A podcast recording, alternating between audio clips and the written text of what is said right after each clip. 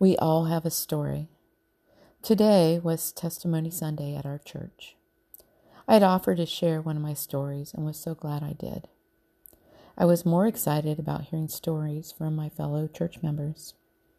Anticipating what we would hear, it made me think everyone has a story to tell.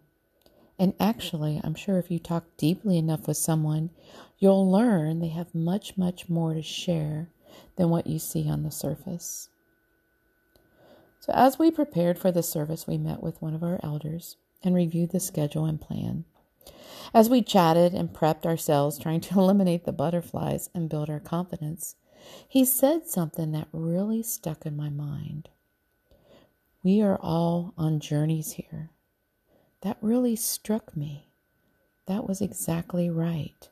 How true that statement is, and how exciting at all the same time. Our lives are a journey, and we are passing through on our way to the final destination with our God.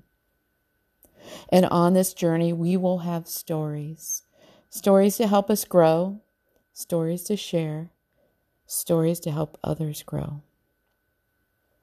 And what better place to share our stories than with our church family?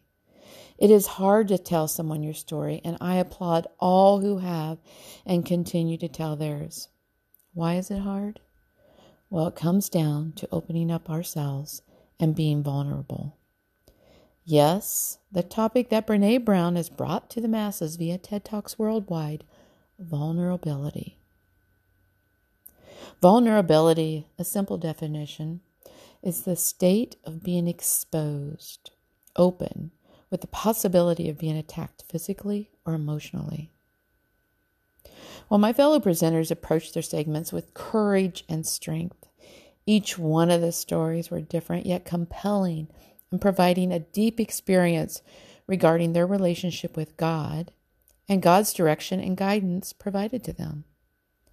The stories offered true statements of incidents which occurred that really can't be explained as a coincidence and definitely speak of God's intervention and guidance within their lives. These are the stories I want to bring to you. I want to share with you and want you to see that God is the author of all things. And if you do allow yourself to be vulnerable and open yourself up to those amazing gifts, you too will have stories to savor and to share when God speaks.